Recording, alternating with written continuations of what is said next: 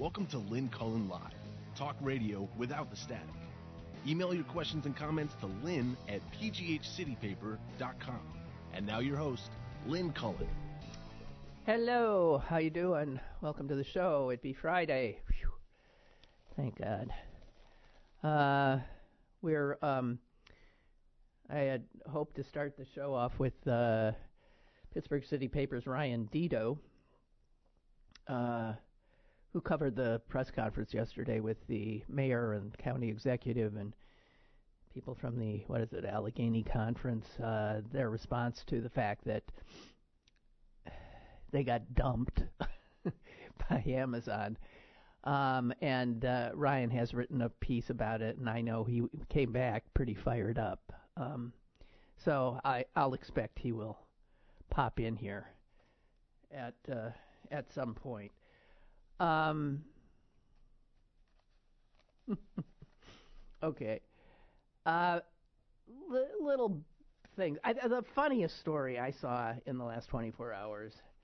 I mean, it, it's the kind of story you would expect to see in Trump's America, in Trump's government. But uh, this is not Trump's government, it is Japan's. And it's just mind blowing. The head of uh, the Japanese cybersecurity uh, force, I mean, for all of Japan, this guy is, sits at the top of guarding um, uh, cyber security for their government and infrastructure. He's 68 years old, and um, he was uh, being questioned uh, by uh, some lawmakers. And it became clear he couldn't answer many questions. I mean, he would be asked a question, and uh, he was asked, for instance, if uh, if nuclear power plants allowed the use of USB drives, and did he consider that a risk? And this guy said, uh, Well, I don't know. Uh, so, how about having an expert answer your question? How's that? On further examination, it turned out that the head of Japanese cybersecurity does not know how to operate a computer he does not own a computer. He never has touched a computer. He is a self made businessman who, when he needed something on a computer, could point to some underling and say, Do that. Uh, he f- said to the uh, lawmakers in the Japanese parliament I have been independently running my own business since I was 25 years old. I order my employees or secretaries to do what is ever necessary. I don't type on a computer.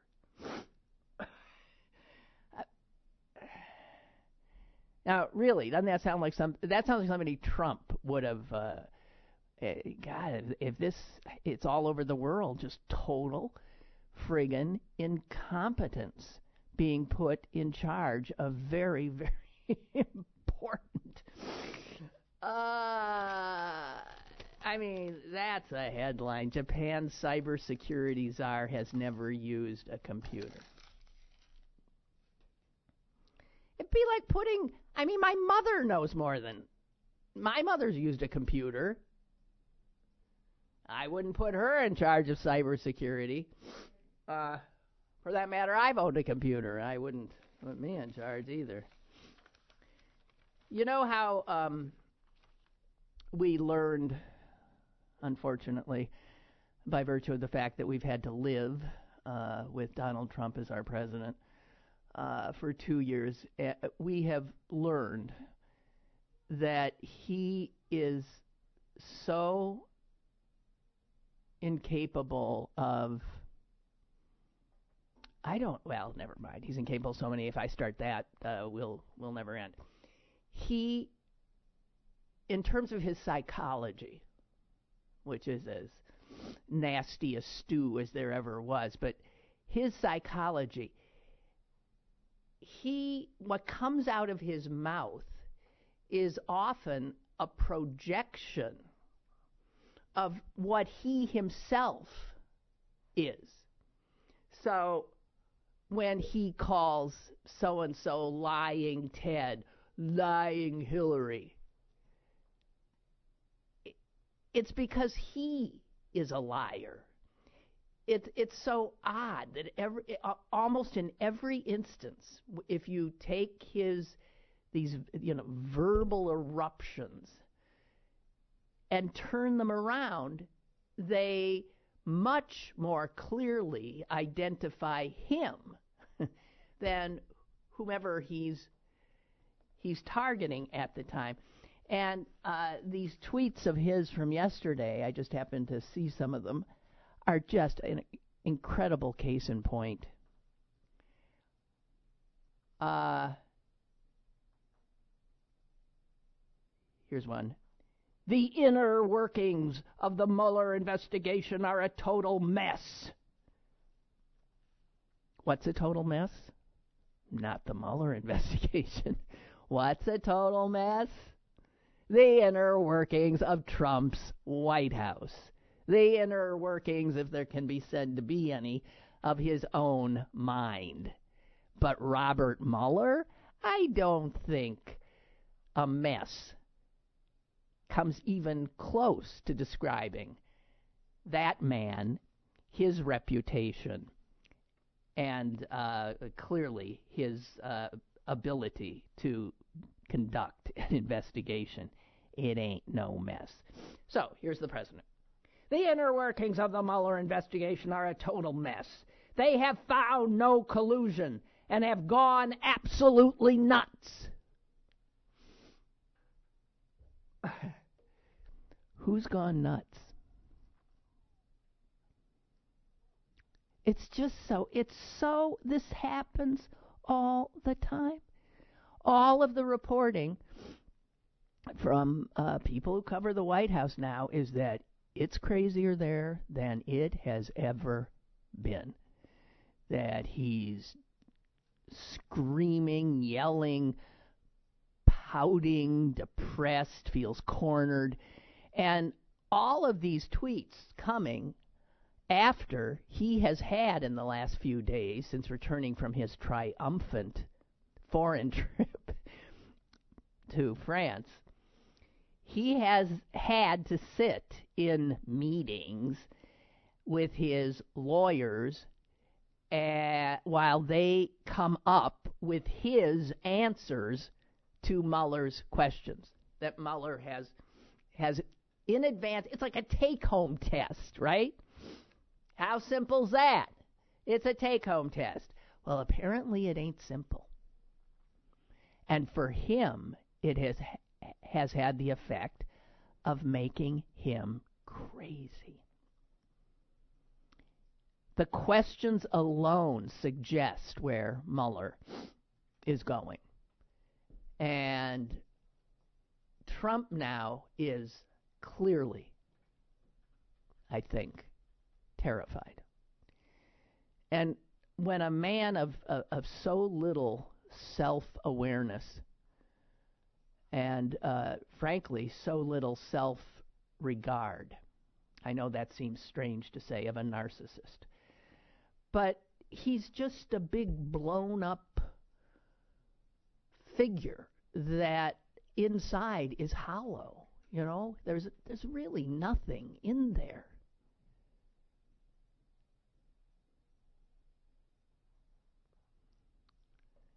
I think he needs all the he was riding high going to all those rallies again because they feed they feed his sense that yes he exists yes he is lovable yes people care about him and if you take those rallies away from him um, I, I, he just dissolves into nothing. And then he tweeted out in all caps a total witch hunt like no other in American history. Well, they sure are finding a lot of witches, though, if it's a witch hunt, and apparently are about to indict a few more. But Trumpian projection. Wow. I can't even begin to imagine what we're in for. You know what I mean? Do you think it's even conceivable that in a year we will look wistfully back at today? I'm serious, really. And think, yeah, it was like crazy and it was, uh, but it wasn't whatever. I don't know. All I know is that it's just gotten worse and worse and worse and worse. And one can assume that that momentum, that, that, that with that momentum, that's the trajectory going forward, as people say. Um, few little things that you know post election. By the way, Democrats just keep picking up stuff, meaning seats. Um, here's one. Oh no! Before I do that, let's get. Uh, damn! Damn! Damn! Damn! Damn! Where is it? I had this already. Um, well, this is not what I wanted, but this was um, something that somebody posted that you know, if you look at it, it it tells you a lot about our government and how even though we brag about being exceptional, often we are exceptional, frankly, in a negative way. American exceptionalism, we assume, means that puts us at the top, right? All too often, American exceptionalism puts us at the bottom of all kinds of lists. And here's one um, proving the point. How many people in the UK went bankrupt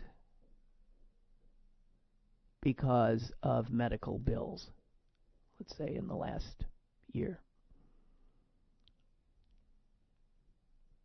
Zero.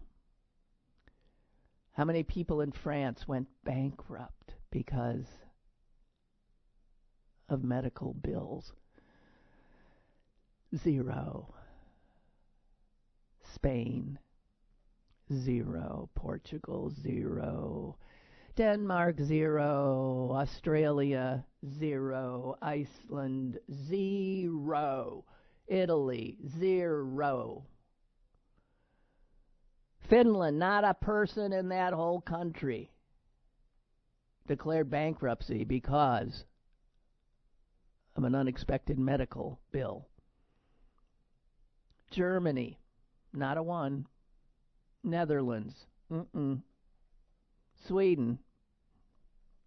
Japan, no.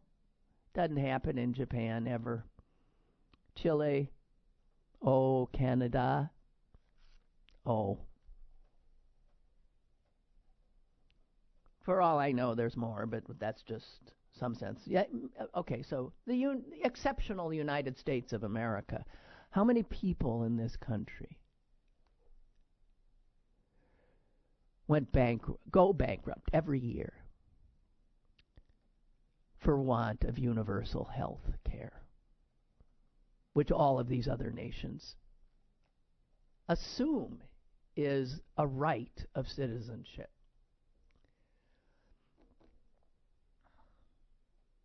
How many in the United States every year? 643,000.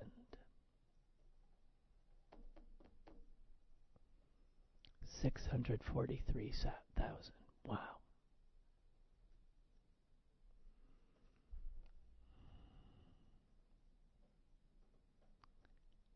And yet, now that we're starting to hear little calls for Medicare for all, Medicare for all.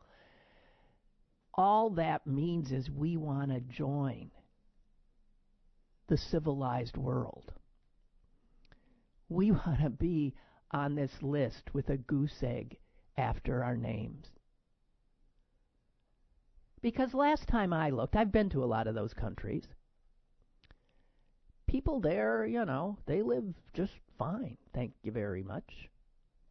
I suppose they pay higher taxes than we do, but you see, they get something pretty important. So, we are on the bottom of so many lists.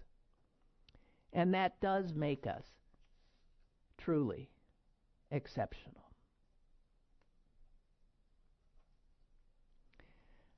Uh, what is? Damn, there was this thing about. Um, can't believe I'm losing all my. I'm losing what I want here. This is not what I want, but I'll uh, I'll send it your way. Um, as the vote counts come in, and as we are able, the people who crunch data um, are able to uh, start making a little more sense out of what happened on uh, last Tuesday. Was that last Tuesday? Yeah.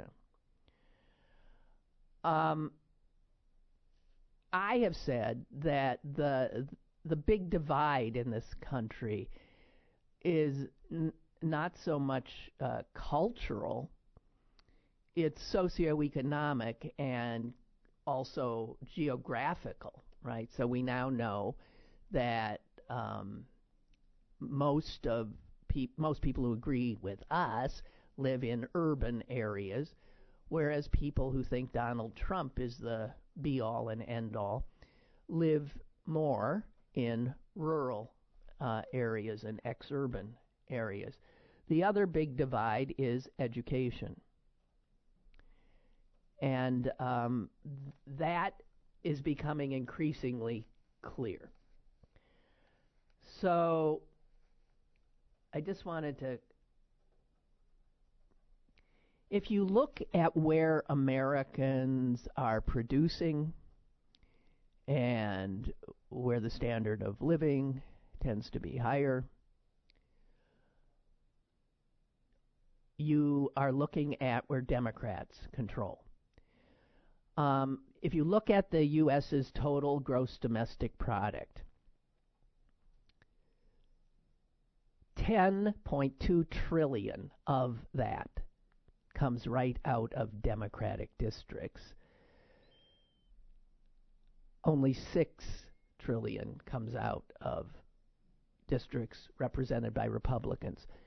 So Republicans increasingly are representing and this is amazing because they're representing the poor and the uneducated. And what are they doing to those people? they're making them poorer and even more uneducated. Um, whoa. Sorry. We had a. Excuse me. So, um, as they start crunching them, it's it's it's it's really um, it's a problem. It's a real problem, and I don't know uh, what we do. That's why when we look at those election maps, it always looks, and there has to be a psychological impact of this. It always looks like most of the country's red, right? You just see these little blue little blue dots in places. But that's where everybody is. And you can see why people who see those maps on Fox News think they're in the majority. And they are in the majority in the Senate by virtue of the way we have the founding fathers put our country together. So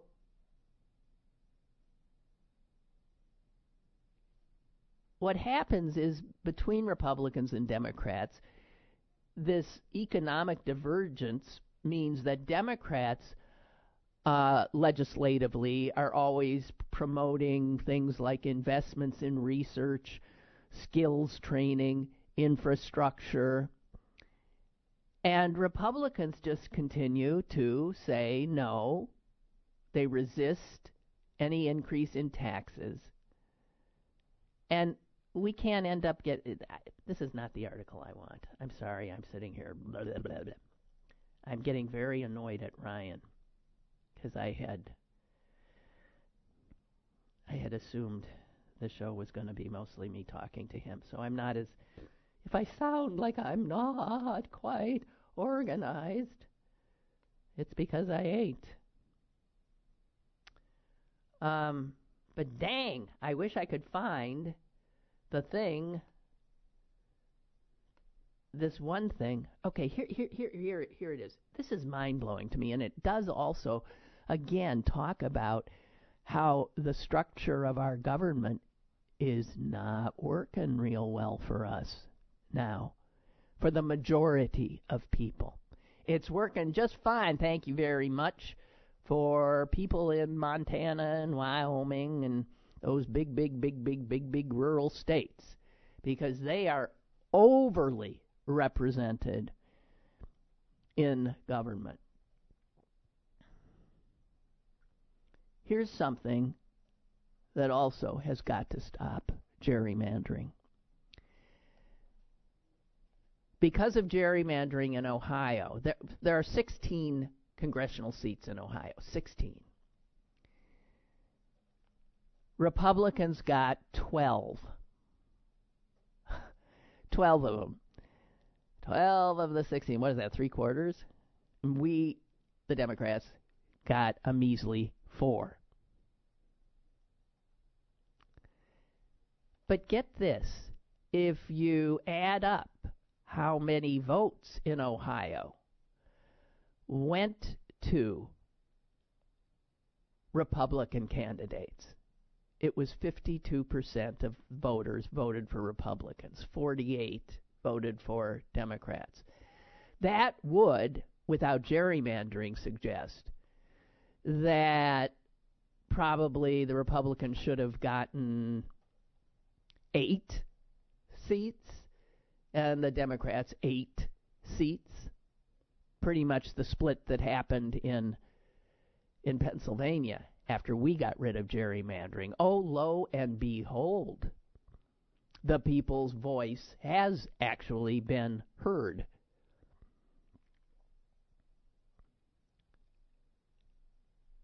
Also, of course, all the seats in the state house, state legislature were up in Ohio. And get this, because of gerrymandering, and I'm sure the same is in large part um, true of a whole bunch of other states that have Republican legislatures and governors and have managed to draw the lines so that there is no fair representation.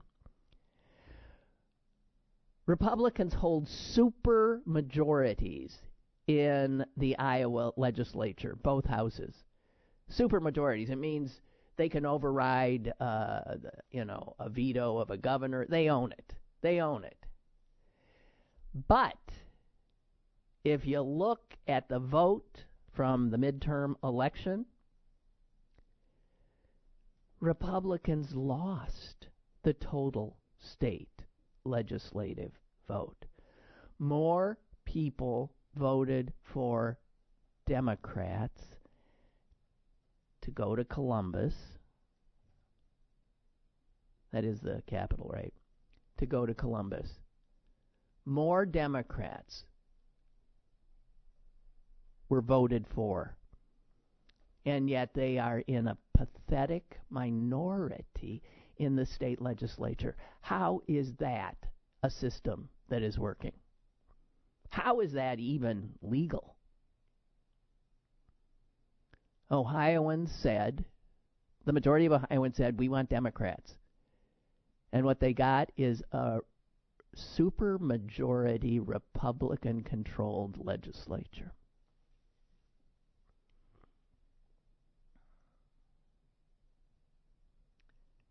I don't know what I mean. I, ultimately, that cannot stand. It cannot continue. And it might be that this is a battle that has to happen state by state.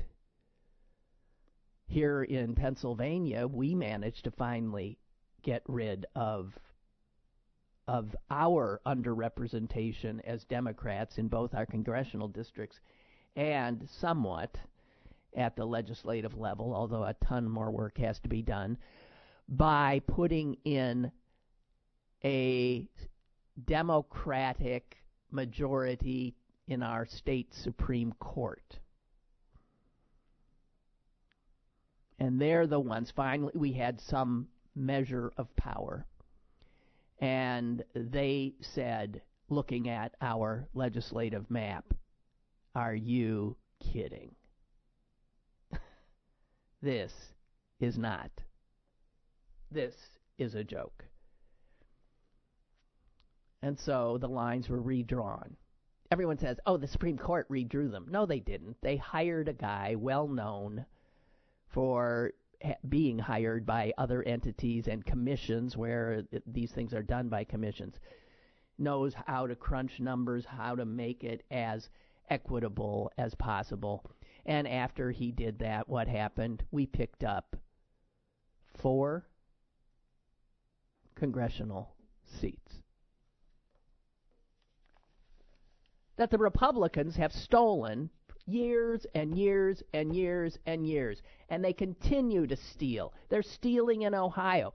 It's sort of like the Trump projection thing, where Trump, uh, you know, accuses, uh, you know, Mueller of having a mess, uh, you know, mess. It, it, when it's Trump is the mess. I forgot my thought. Oh, I am sorry.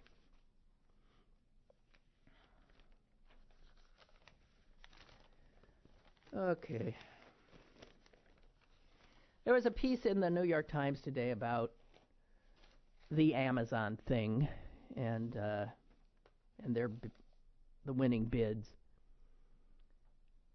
And um, they say it, it's really unfortunate because what Amazon did is sort of solidify this sense that it's only on the coasts that stuff is happening. I mean, think about it. They took what? They took two eastern seaboard cities not in need of a major inf- influxion of jobs or anything. They picked two uh, two municipal areas that are doing just fine, thank you. They picked places where, yeah, it's already there. So the charade of asking cities like Pittsburgh and St. Louis and Columbus and Cleveland and even Philly to like go through this process um, using a lot of time and money in it was simply that. It was a charade, although a charade that allowed Amazon to uh, collect an awful lot of valuable economic uh, information. But this uh, piece in uh, in the Times business section today says Amazon's choices only reinforce the American divide, that urban, rural, or coastal flyover country that we are seeing play out politically as well.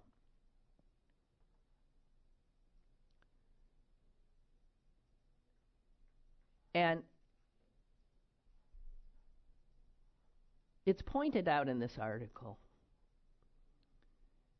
that a lot of what has happened to cities in this country, cities uh, whose downtowns have been pretty much wiped out, where even the suburban malls now are starting to be wiped out, that this is a direct result of Amazon's success.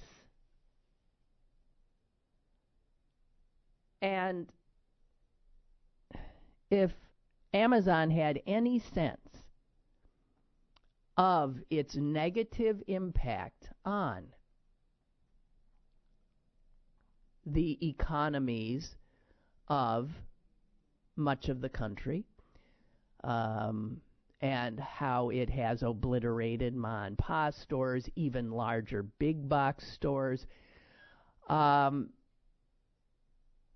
wouldn't it have been a wonderful thing? As if that factors in. Wouldn't it have been a wonderful thing if Amazon had acknowledged that growing divide and put one of these facilities somewhere that was not on the ocean, somewhere that was not on a coast, and reminded America and the movers and shakers here that there are wondrous places to live in the heartland with educated and skilled workforces. And he says, I know it's not Amazon's obligation to help heal this growing divide, but when you think of how much they've contributed to it, uh, well, expecting any such uh, humane to have some sense of humanity or obligation, social obligation, to be factored into a decision by the biggest friggin' capitalists in the world is, of course, absurd.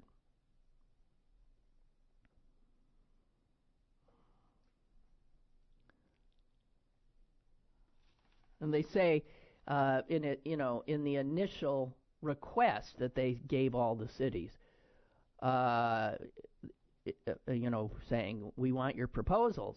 Tell us why we should come to your city. They emphasized that um, cost of living was something that they were going to look at. Well, yeah, right. That's why they ended up in New York City and in uh, right outside of D.C. Some of the two two of the highest costing cities there is. I mean, they friggin' lied. So Pittsburgh clearly thought, "Hey, we got a shot here." And it does say in this article that Pittsburgh had like one of the lowest cost and didn't do a damn thing for us.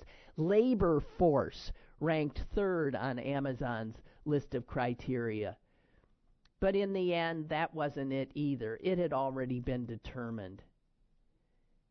Because Bezos says this these two locations allow us to attract world class talent that will help us continue inventing for years to come.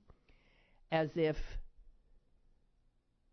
there's not world class talent in Chicago in Pittsburgh.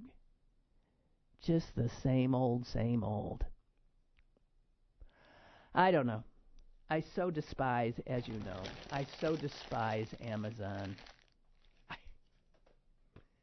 Amazon and Walmart, the big fish, the big fish, they ain't getting any of my money. I if I can help it, I sometimes end up having to, but it is rare, rare. Okay, we got a call. Hello, caller. Hey, Len, it's Mike in DC. Oh, the winner. And still champion. Mm-hmm, the winner. uh, you, you know, as I said, I'm you can, to say you can have it. You can have it. I don't want them. Go ahead. Your argument, though, is can, your argument though is confusing capitalism with democracy. Well, I capitalism know. Well, means that's right. Isn't the winner gets everything. Right, right. Wonderful. Winner takes all, and that's Amazon. Right, and Yeah. right, and screw screw democracy. Well, right. The Obviously. same with the whole you know, the, that's what Republicans think. The winners get everything. So if we have to rig it so we get everything, well, that's what we should get because we're the winners. But back to Bezos' point. Um, so imagine you have a, a worldwide pool of people, and I mean literally a worldwide pool of people who can go anywhere because they're geniuses in math and science and whatever. And you want this guy, we'll name him Tim Smith. And we'll say, Tim Smith, we want you to come to Amazon, but it has to be in this little town called Pittsburgh, someplace you've never heard of. Tim Smith from Beijing is going to say, no, that's okay. I will go to Facebook because Facebook has a place in New York and I want to live in a big city. Okay. So that's the reason for it being on the coast and not in the middle uh, middle of the country. It's because he's looking forward, saying, I, "We won't be able to get the best and the brightest to come to Cleveland, Ohio. Um, we won't be able to get the people we really need to move whatever forward." Because honestly, no offense to Pittsburgh, but most people don't say have it as a top ten place of places they want to live. Well, I God, I hate people in the world. I'm sorry. What the? Oh, so they just want to be another person in these already bloated uh, cities, paying more than they have to for everything they do.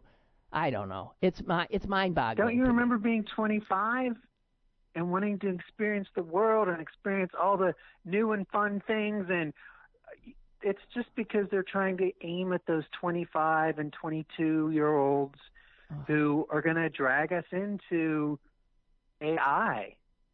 You know what?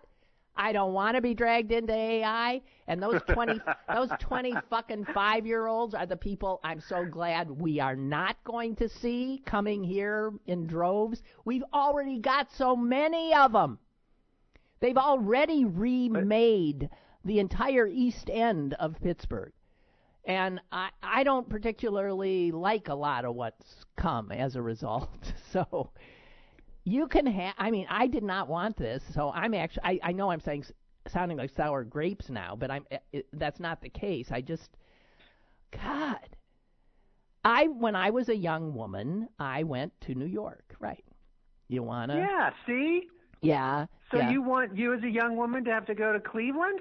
No. But as uh, 10 years later, I came to Pittsburgh. And man, I wouldn't have, tr- I wouldn't trade Pittsburgh for New York for a minute. I was even offered jobs in New York City after I'd come to Pittsburgh. And I stayed here because some of us enjoy quality of life, which is what you get in a smaller metropolitan area. There's all the arts, and when those arts and culture are here. 35, they may think the same thing. But he has to get the 20 year olds and the 25 year olds to want to work for Amazon, and they don't want to go to Pittsburgh or Cleveland or Detroit. Fine, we don't want them either. Someplace small. All yeah. right. Yeah, they're so brilliant, right? They yeah. don't know. Well, the irony is they're so brilliant but they can't hold a conversation. I work with a lot of them, and they can't look you in the eye. They, can't, they yeah, it's they're oh. on the spectrum clearly, oh, but it's who man. Bezos needs to attract. And these are the people who are going to be pulling us into the future, who cannot make eye contact, who are on the spectrum. What kind of a friggin' world are they going to create? We won't know. Uh, well, but it's I'm, not going to be anything like this one. childhood. And I have to tell you, I am seeing little glimmers, little bits and pieces, and I am so glad I won't be here. But I'm terrified for my nephews and nieces and son. I can't imagine such a cold world, and it will be a cold world. Don't comparatively, but they'll have nothing to compare it to. They won't have the ability to compare walking to grade school. They won't have the ability to compare um, meeting someone in, in a crowded bar from across the room and looking them in the eye and saying, "Wow," because they do everything on the phone. Ugh. Ugh. Won't even be a phone by that point. It'll just be your eyeballs. You'll blink twice. Well, you can imagine you know, how they will, changing the page. how when they're reading history and the history of the friggin' world, of which they are just this little. They won't be able to relate to all of the human beings who have lived before. Won't be able to relate to how they lived. They'll they'll find it what not as rich as their lives. Oh dear God, I feel for 'em. I do. Oh, Milton's telling us And uh, Costa has won. He's going back to the. I wouldn't call that winning. You mean he's got to go back to uh, the White House press briefings? Uh, CNN won the suit. The judge has ruled that the White House must reinstate CNN reporter Jim Acosta's press credentials. All right, all right. He can. I think I think the press should stop covering it. I do too. And they I should think just stop going. It's Yeah, just a I would- farce. yeah, yeah, Or send some intern to stand there and, and take the chair. yeah. But why are they? They're just feeding. He wants that attention is oxygen to that narcissist, and they just keep giving it to him. And it's because someone mentioned it earlier. It's clickbait. They need that in order to make Right, revenue right. because the news division has to make money now. But when before it CNN didn't have to. CNN did have to bring this case because I mean, uh, just to have it on uh, on the record that you can't do what he did. It is in opposition to the First Amendment of the United States. It's why even fucking Fox News supported CNN suit.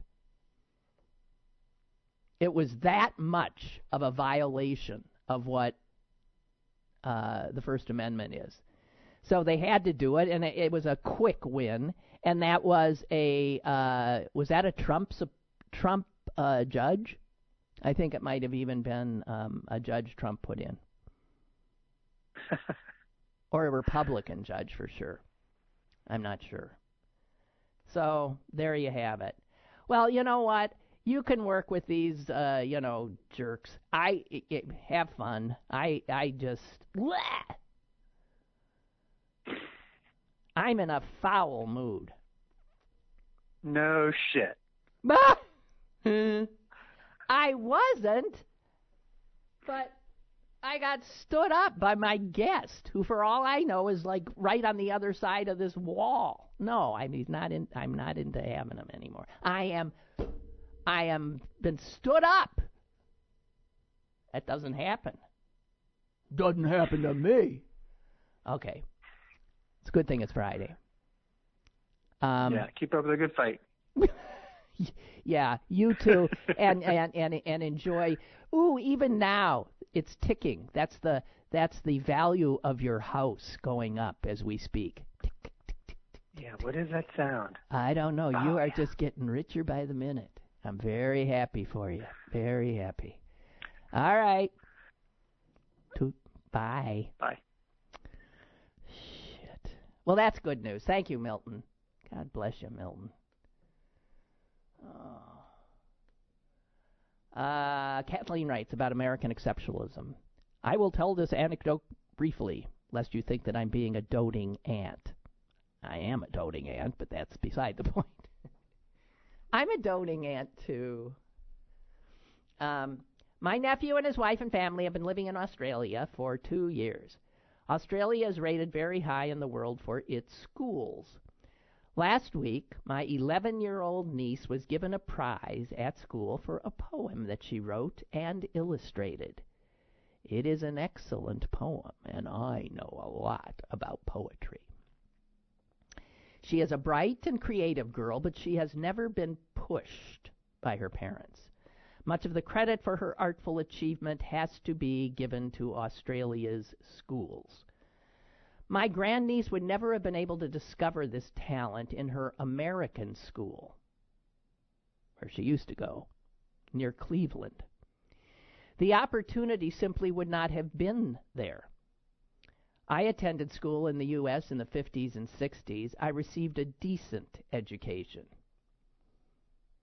But as I've watched generations grow up and graduate from American schools, I've seen the standards and the curricula fall lower and lower. This is a serious problem. I think that these uneducated, semi literate high school graduates are Trump's base. These poor souls were never taught to write a poem. They were barely taught to read. It is very scary and alarming. I have no idea how to turn our country around, but we'd better get back to decent education or we're doomed. Aw, Kathleen. I know that is a big part of it. I don't think I had a great education. I went to a uh, high school that was uh, the vast majority of uh, the students were blue collar working class people. They went, they left school, did not go to college. They went into uh, the paper mills and other industry there. And so this was not a school that had any, you know, what do you call those? Advanced placement stuff. Um, it was just basic. And yet, I learned a lot I had one teacher who did teach me to write. Um, there, I won't put it down, but I di- I saw the deficit when I got to Northwestern, the first college I went to, and I was up against kids who'd gone to, you know, fancy schmancy suburban school district. Um, but I was watching Jeopardy last night. You know, I do. It was the teen tournament. And these kids are so smart. They're high school students. But none of them knew this one quote. And it was It was a line lifted from the Gettysburg Address. I mean, a pretty, I mean, a lot of us can just say the Gettysburg Address, right? It was a line lifted from the Gettysburg Address. And these three extraordinarily bright, extraordinarily bright kids, one of them guessed, I think, Benjamin Franklin. It was who said it? Benjamin Franklin. George Washington. And I thought, guys, come on, how do you not know that?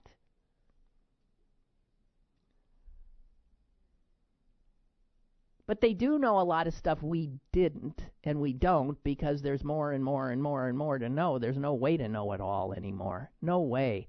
But what schools are doing is throwing out what we considered sort of foundational education arts and sciences. Caller, go ahead, please. Hi, Lynn. This is Roger. How are you doing? I'm doing fine, Roger. How are you?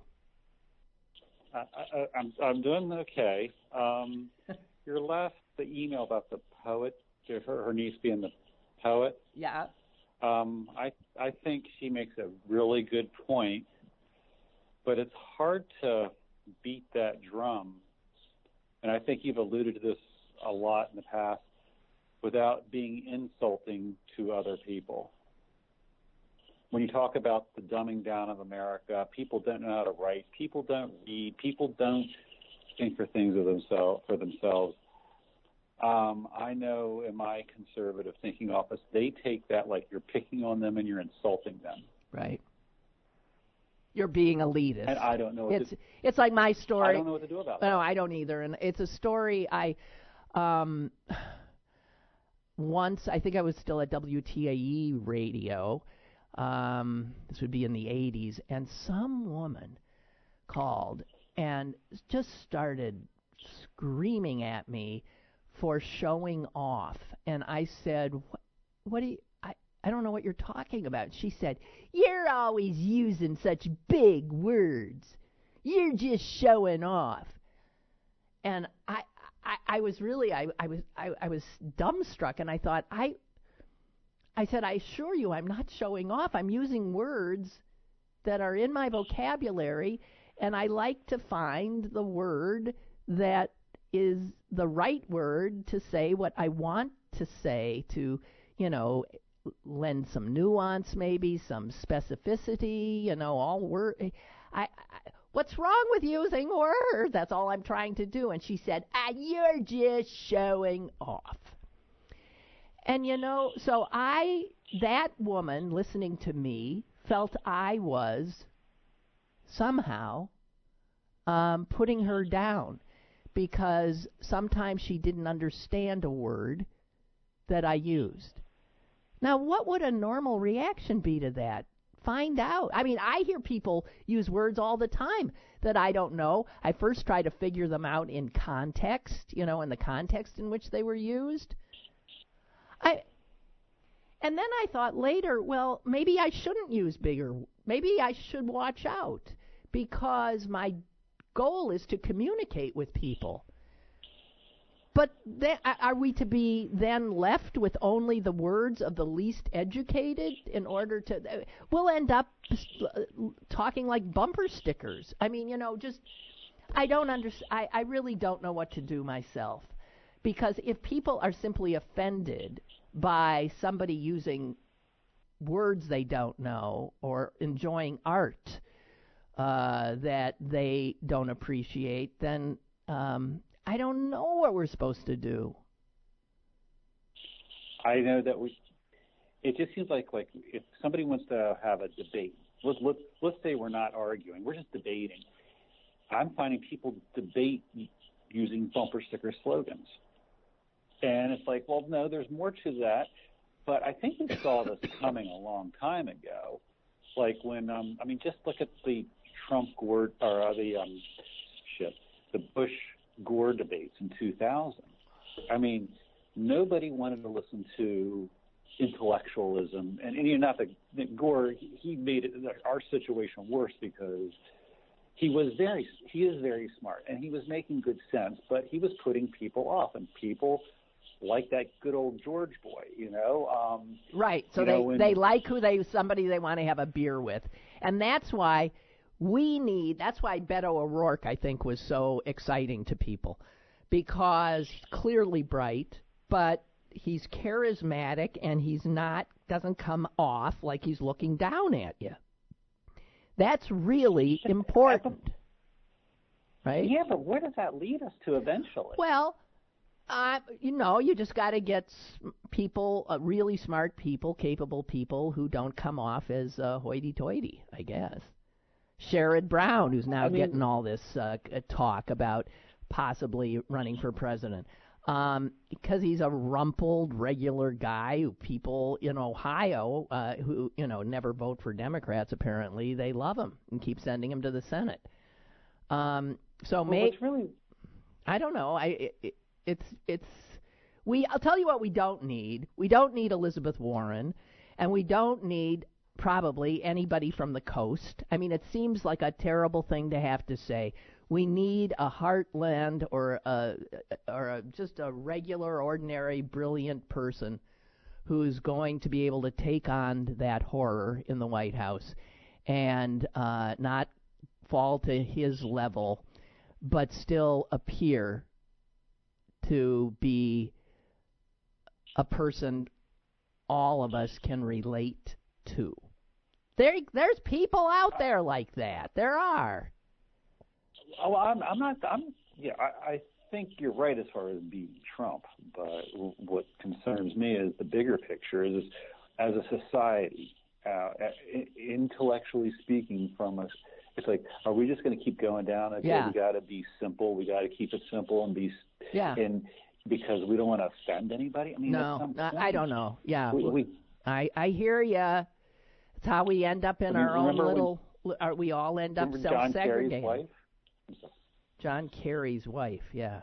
I, yeah, you remember she would at the convention, she or uh, she would speak in different languages, and I remember you saying, "Oh no, she shouldn't have done that." You know, she was you know, you know saying hello to everybody in all the different languages, and it was like, oh no, that was a mistake, and and you were right, but it shouldn't be a mistake. So what? How do you fix that? I don't know. I don't know. Yeah, and and the, the, the guy who called earlier about um, kids, he works with the, with the young kids, and they you know you can't look them in the eye and stuff like that. It just I'm finding in my industry that with the new workforce coming up, that they need constant um, stimulation. And I am in a very boring applica- uh, occupation where we actually have to sit down, look at something, figure it out, figure it out, go back, and and it's we're finding our our occupation. Everybody's getting older. We have nobody to replace us when we're, we're retiring in, in you know five ten years. Um, and I think it's the constant stimulation that this group has been born with cell phones and smartphones and computers and the internet, whereas we weren't. And I'm not sure is anybody concerned about that? is anybody concerned about it? Oh yeah, I think. I don't know. I mean, I mean, I, I mean, there's like, a whole bunch of. They're bored out of the tears. We, yeah, we, listen. There's po- there's pointy-headed intellectuals at universities all over studying uh, these these people and wondering how what you know what the future looks like. All right, I can't talk to you anymore. I have to go. I thank okay. you. I have a good weekend. Bye. Got to get this tweet in here. I mean, yeah, not email, whatever. God, I am just. Uh, Delana writes, uh, I'm also in Northern Virginia, probably a few miles from Mike. My house is right by a metro station, so I'm going to see a 10% increase in my house price. Oh, you might be better than that. That is great, but I'll also be paying higher property taxes because of it, and it's only good if I sell and get the hell out of here. But the amount of traffic it's going to bring is going to be terrible. Yeah, huh? Plus, the poor immigrant neighborhoods a few miles from the Amazon location will be completely displaced. Uh huh. And then she responds to Kathleen, the whose uh, niece is in Australia. Uh, has Kathleen been to a public school recently? I think she would be surprised how much and what students learn. I work for school districts, and I think people just don't know what is happening in the classroom each day. Well, you know, it depends on what schools you're going to. I mean, poor urban schools, poor rural schools.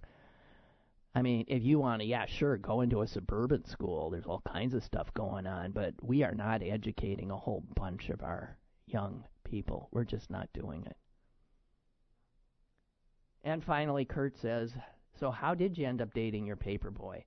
Um, okay, I'll tell it in a minute because we I have to get out of here on time. Uh, I had traveled to I don't know where the hell I was. Maybe it was over six, seven time zones, and I had gotten back, and I was um, still so jet lagged. So I was waking up really early in the morning, and um, one morning I went to see if the paper was there, and the paper boy was was there dropping it off. It was probably about 4:30 or something. And uh, I said, "Hi, how you doing?" Said, "Hi," and um, I recognized his voice. I think I'm trying to remember this right. And he said, "Well, I call your show." I said, "You call my show?" Yeah. Then he told me what caller he was. And it was one of my favorite callers. It was a real smart guy. And I'm thinking in my head, what the hell are you delivering? What are you? I was so. Um. Anyway, so uh, we, uh, yeah, I can't remember. One thing led to another, and uh, yeah, we dated a little bit. Um.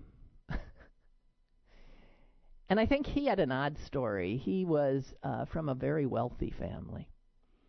And I don't think he had to work as most people had to work, but he liked to work. So he owned some buildings and he would, you know, work on them. And then he liked getting up in the morning and putting his dog in the car with him and being a paper boy. I mean, I, he was a middle aged person. and I remember screaming at him saying, you know, you're taking a job away from a paper boy. You've got the skills to do something else. That's, you shouldn't be doing that. And since I've thought, you know, that wasn't fair. I mean, people do what they're going to do. But anyway, it didn't last very long because there were those kinds of, uh, I don't know, difficulties. At any rate, yeah, and he's no fan of mine anymore. He does not listen to the show. I do not believe he did not take. Uh, kindly to me saying I thought I didn't want to date the paper boy anymore. Whatever. So that's the story in a nutshell. And now I have to go because uh, mostly because time's up and uh, Amy's got to get to her other job. Like so many Americans, she's juggling a few. Okay? Have a great weekend. Bye. Lynn Cullen Live Monday through Friday from 10 a.m. to 11 a.m. and archived at pghcitypaper.com. The opinions expressed on Lynn Cullen Live are those of the host and do not necessarily reflect the viewpoints of Pittsburgh City Paper or its advertisers.